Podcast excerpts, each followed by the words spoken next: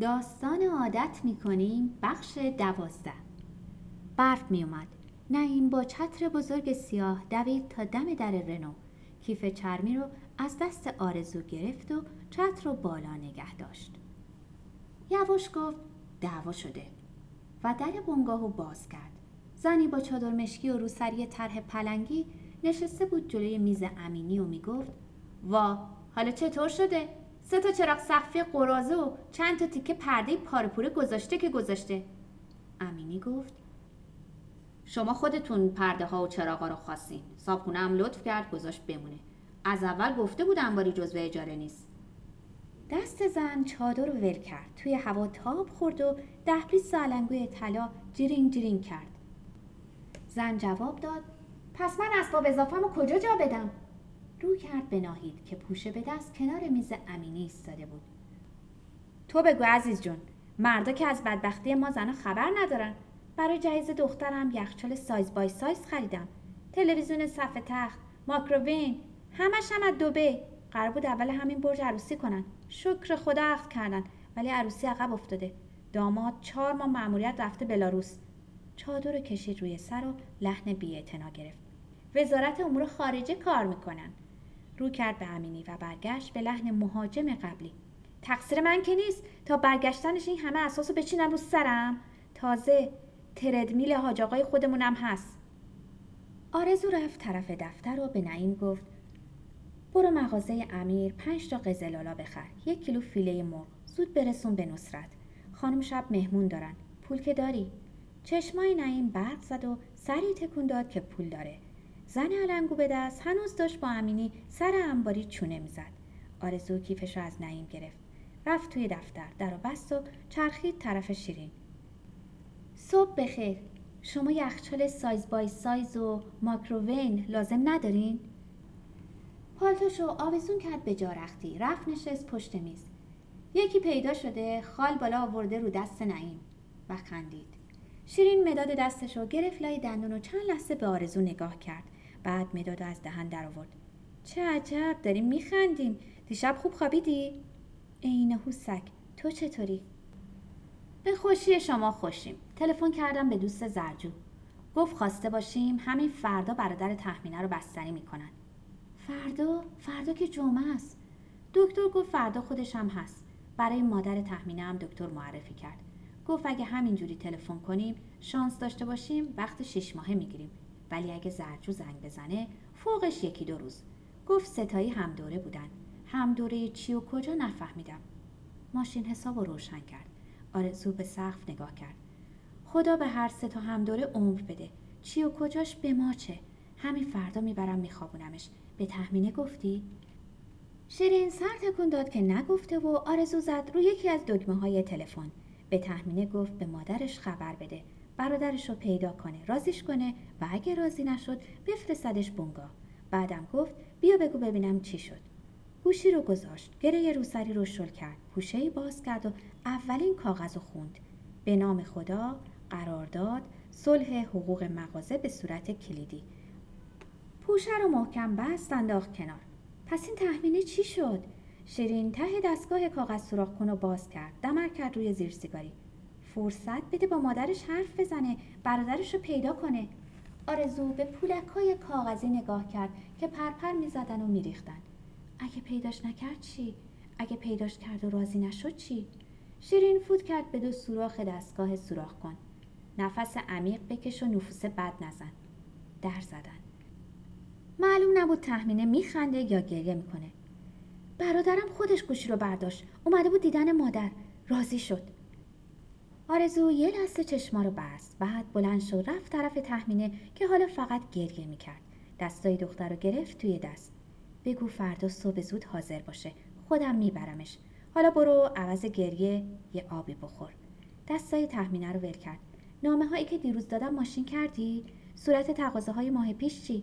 با اخم و لبخند گفت کم کاری کنی اخراجت می‌کنم و. تخمینه وسط گریه خندید و رفت طرف در. به گریه افتاد و بیرون رفت. دو زن به در بسته نگاه کردند. آرزو نشست پشت میز. تلفن شیرین زنگ زد. آرزو صندلی رو چرخون رو به حیات برف تندتر شده بود. فکر کرد کاش حسابی بباره. هر وقت برف یا بارون میبارید پدر می‌گفت کاش حسابی بباره. برف و بارون همیشه برای من شگون داشته. روزی که پدر مرد بارون میبارید. و روزی که بعد از چلم پدر همراه نعیم به بنگاه اومد باز بارون میبارید. زیر بارون منتظر ایستاد تا نعیم دو قفل بزرگ در مغازه رو باز کرد. کاسبای محل روی کرکره بنگاه پارچه سیاه زده بودن و تسلیت نوشته بودن. کاسبای محل از اینکه آرزو تصمیم گرفته بود کار پدر رو دنبال کنه اول تعجب کرده بودن. بعد پوزخند زده بودن که زن و بنگاه معاملات ملکی چرخوندن سر دو ماه بریده. اینا رو بعدها آقا جلال لبنیات فروش برای نعیم تعریف کرد و نعیم برای نصرت و نصرت برای آرزو. هفت صبح سهراب زرجو زنگ آپارتمان رو زد. آرزو شال پشمی رو پیچید دور گردن و در اتاق آیه رو باز کرد. من رفتم. نهار منزل مادری هستیم. تو با خاله شیرین برو تا من برسم. توده زیر ملافه و پتو و کتاب و سیدی و جوراب گفت. چشم به شماره های طبقه های آسانسور که پایین و پایین تر می‌رفت با خودش گفت بی خود قبول کردم. با خودم تنهایی می‌رفتم. گیرم با شیرین. بعد جنس علکی بهونه آورد که کلاس دارم. انگار یه روز کلاس یوگا یا تایچی یا چه می‌دونم چی چی نمی‌رفت آسمون به زمین میومد از آسانسور بیرون اومد. با نگهبان مجتمع سلام احوال پرسی کرد. رفت طرف پله های ورودی و باز با خودش گفت فکر کرده اگه فکر کرده با اداهای انسان دوستی و کمک به هم نوع خر شدم و شروع می‌کنم به معاشرت و برو بیا کور خونده. زرجو در پاترول رو باز کرد و در جواب سوال نپرسیده آرزو گفت ماشین کار و سفر و روزای برفی. منزلشون کجاست؟ آرزو جواب داد سرچشمه. باید از طرف بلدم. نگاهی به آینه بغل انداخت و دنده عقب گرفت و از کوچه که پیچیدن توی خیابون گفت جاگبار رو نو خریدم اما این یکی رو یکی از مغازه‌دارای همسایه روی دستم گذاشت. ماشین خودش بود و قسطی فروخ اون وقتا به قول بازاریا دستم تنگ بود.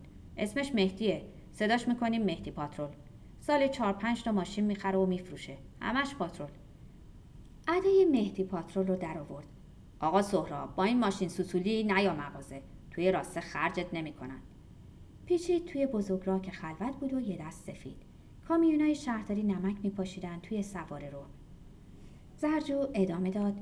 راست می‌گفت. طرفای ما باید ماشین بزرگ داشته باشی. به قول مهدی اگه بخوای خیلی جاذبه بدی بنز سوار شو. وگرنه پاترول اولین ماشین من فولکس استیشن بود. اولین ماشین شما چی بود؟ آرزو بخار روی شیشه رو با انگوش پاک کرد و به بیرون نگاه کرد. همه جا سفید بود. تپه های دو طرف بزرگراه درختها جدول پهن وسط. تویت های زرشکی رو پدر دست دوم خریده بود و آرزو عاشقش بود. بعدها که گواهی نامه گرفت پدر کادیلاکیران خرید و تویتا رو داد به آرزو و آرزو باز هر جمعه تو و بیرون ماشین رو تمیز کرد و شست و برق انداخت. آرزو با خودش فکر کرد دلش برای تویت های زرشکی تنگ شده و برای پدر. زرجو پرسید برادر تحمینه تا حالا برای ترک بستری شده؟ تویت های زرشکی خیلی دوستش داشتم. چی؟ نه بستری نشده. پسر بدی نیست یعنی بد نیست حرف درستی نیست. درس خون بود و همیشه شاگرد اول. برادر بزرگتر اعدام شد. این یکی با برادر دوقلوش رفت جبهه. اون تفلک شهید شد. از اون وقت به بعد سهراب معتاد شد. ساکت شد و به زرجو نگاه کرد که نگاش کرد. و لبخند زد. پس هم اسمیم. چند تا پسر بچه چنارای پیاده رو رو میتکوندن و از زیر برفی که از شاخه ها میریخت در می‌رفتن. آرزو به بچه ها نگاه کرد. اسم اون یکی اسفندیار بود. پاترول از کوچه های تنگ و باریک گذشت و آرزو گفت اون وقتا که این کوچه ها و این خونه ها رو می ساختن کی خواب ماشین می‌دید؟ زرجو ترمز کرد و به دری چوبی اشاره کرد. اینجا خونه کاشانی بود. مصدق بار اول اینجا اومد دیدن آقا. از بالای دیوار کاگلی خونه سرشاخه های چند تا درخت معلوم بود و یه ردیف کاشی فیروزهی بالای چارچوب پنجره ها موهای شقیقه زرچوب سفیدی می‌زد و پایین چشما چروکای ریز داشت. به خونه تحمینه که رسیدن تحمینه نشسته بود روی یکی از دو سکوی سنگی دم در. روی سکوی دوم چمدون کوچکی بود. مادر تحمینه و برادرش پایین پله های بین در خونه و حیات ایستاده بودند. چشمای تحمینه قرمز بود. زرجو پشت سر آرزو ایستاد. برادر از پله ها بالا اومد به آرزو سلام کرد و سرش رو پایین انداخت. آرزو فکر کرد از بار آخر که مرد جوون رو دیده لاغرتر شده فکر کرد باید حرفی بزنه و حرفی برای زدن پیدا نمی کرد. زرجو دستکش چرمی رو در آورد و دست جلو برد. سلام سهراب خان انگار هم اسمیم. مرد جوون به زرجو نگاه کرد و پلک چپش پرید. بعد به آرزو نگاه کرد و چند بار پلک زد.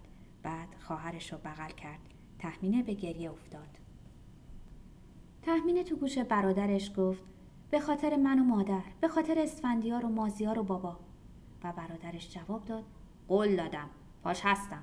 صدای هر دو خشدار بود. آرزو داشت گریش می‌گرفت که دست زرجو یه لحظه نشست روی شونش و بلند شد. چتری موها رو زد زیر روسری نفس بلندی کشید. برای مادر تحمینه دست تکون داد و به برادر که توی کوچه ایستاده بود و با نوک کفش برف میریخت توی جوی آب گفت سوار شد سهراب. زرجو چمدون کوچیک و گذاشت توی ماشین و آرزو یاد بار اولی افتاد که برادر تحمینه رو دیده بود. دم در مدرسه. دو مادر منتظر دخترها ایستاده بودند سهراب همراه مادرش اومده بود و تمام مدت چشم دوخته بود به جاسویچی آرزو که ساعت شنی کوچکی ازش آویزون بود. آرزو به اصرار جاسویچی رو داده بود به سهراب. تا میدون آزادی فقط آرزو و زرجو حرف زدن. از بچگی های خودشون گفتن در تهران. از محله ها که شمیران بود و بهارستان از دبیرستان البرز و ژاندارک. زرجو پاترول رو در خیابان پهنی پارک کرد. رفتگری با جارویی دست بلند برف پیاده رو رو میریخت توی جوی آب. سرهمی نارنجیش در سفیدی دوروبر تر به نظر می اومد. برادر تحمینه به تابلوی بالای در بزرگ نگاه کرد. مرکز روان درمانی تهران. مرد جوان انگار لرزید. آرزو دست گذاشت روی شونش. آسون نیست ولی باید همت کنی. خب مرد جوان سر تکون داد. بعد زیر لب چیزی گفت که آرزو نشنید و وقتی که پرسید چی برادر تحمینه یه لحظه دهن باز کرد. بعد سرش رو پایین انداخت و چیزی نگفت. زرجو چمدون به دست رفت طرف در کوچکی کنار در بزرگ آهنی. آرزو خواست راه بیفته که برادر تحمینه بازوشو چسبید. خیره شد به چشمای آرزو و گفت آقای زرجو خیلی خوب هستن. شما هم. همیشه خوب بودین. جاسویچی یادتونه؟ دادمش به داداش. خیلی دوستش داشت. هر دو دوستش داشتیم. با خودمون بردیمش جبهه. گوشه لبش رو گاز گرفت. به طرف راست خیابون نگاه کرد که سفید بود. انگار می‌خواست باز حرف بزنه ولی نزد. بعد تون رفت طرف در کوچیک و با اصرار چمدون از زرجو گرفت. دفتر پزشک کوچیک بود و پرده های سبز داشت و سرد بود و آرزو جواب همه سوال های پرسشنامه را نمی‌دونست. پزشک گفت مهم نیست. و رو کرد به مرد پرستاری که دم در ایستاده بود. سهراب خانو ببرید اتاق دوازده. پرستار که به زرجو نگاه کرد پزشک خندید و به برادر تحمینه اشاره کرد. این یکی سهراب خان. برادر تحمینه به آرزو نگاه کرد. رنگش پریده بود. آرزو ایستاد. من باید همراش باشم. زرجو ایستاد. من میرم. مرد جوان هنوز به آرزو نگاه می‌کرد. پرستار که دست گذاشت روی شونش تند خودش عقب کشید و تقریبا داد زد. صبر کنید مرد جوان رو به آرزو گفت مادرم و تحمینه نمی‌دونن. هیچ کس نمی‌دونه. فقط به شما میگم. بعد انگار داشت با دقت چیزی رو برای خودش توضیح می‌داد. گفت داداش داشت جلو می‌رفت. من و چند نفر از بچه ها پشت سرش بودیم. توی جاده خاکی فقط ما بودیم و چند تا نخل خشکیده. قمقمه دست اسفندیار بود. تشنه بودیم. داداش گفت نه. تا نرسیم به بچه ها آب بیاب. شوخی می‌کرد. گفتیم به زور ازت می‌گیریم. شوخی می‌کردیم. خندید و دوید. تا اومدیم دنبالش بدویم لعنتی اومد. همه چیز رفت آسمون. ما افتادیم زمین. ساکت شد و نگاه هنوز به میز تحریر نفسهای تند کشید. بعد انگار بخواد چیزی رو بهتر ببینه چشما رو ریز کرد. داد زدم داداش. بعد دیدمش. هنوز داشت جلوی من میدوید. قمقمه به دست. بی سر. بی سر جلو میدوید. قمقمه به دست. سر نداشت. میدوید ولی سر نداشت. نداشت. سر نداشت. آرزو نفهمید چطوری نشست روی صندلی. رنگ برادر تحمینه هنوز پریده بود ولی نمیلرزید. انگار درس سختی رو پس داده باشه نفس بلندی کشید. به مادرم نگفتم. به تحمینم نگفتم. باید به یکی می‌گفتم. برگشت با پرستار و زرجو چمدون کوچیک از اتاق بیرون رفت. آرزو خیره موند به در بسته. به دستگیره که سبز یشمی بود با زوار زرد براق. زوار براق کدر شد دستگیره تار شد. آرزو در و درست نمی‌دید. پزشک جعبه دستمال کاغذی رو سروند جلو و از پارچه روی میز آب ریخت توی لیوان. چند حب قند انداخت توی آب و هم زد. لیوان رو گرفت جلوی آرزو. بخورین. اینجور وقتا قند خون پایین میاد. نگران نباشین. حالا که ماجرا رو تعریف کرد. آرزو به لیوان نگاه کرد. ماجرا؟ بعد به خودکار نگاه کرد توی دست پزشک. شما سر نمی‌زنین؟ پزشک خودکار رو گذاشت روی میز و تکیه داد به پشتی صندلی.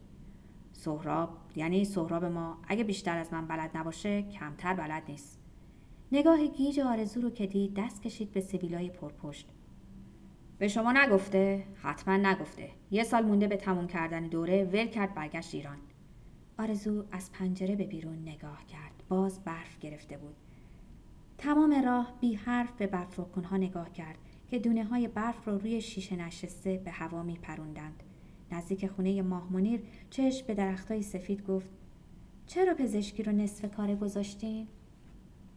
پاترول پیشید توی کوچه و برف زیر چرخها قرش قرش کرد. سهراب دوباره لبها رو داد پایین و گفت درست نمی‌دونم گمونم یهو حس کردم از مریضی آدما پول در آوردن دوست ندارم آرزو گفت همینجاست و پاترول که ترمز کرد پیاده شد و منومن کرد چطور از شما زرجو پیاده شد؟ انگشت رو توی دستکش چرم سیاه بالا آورد گذاشت روی لب. برو قهوه داغ بخور سیگار بکش و گریه کن. منم بعض وقتا گریه می‌کنم. خداحافظ فردا زنگ می‌زنم. و قبل از اینکه آرزو فکر کنه چی بگه و چی باید بگه سوار شد و دست تکون داد و پاترول آروم راه افتاد.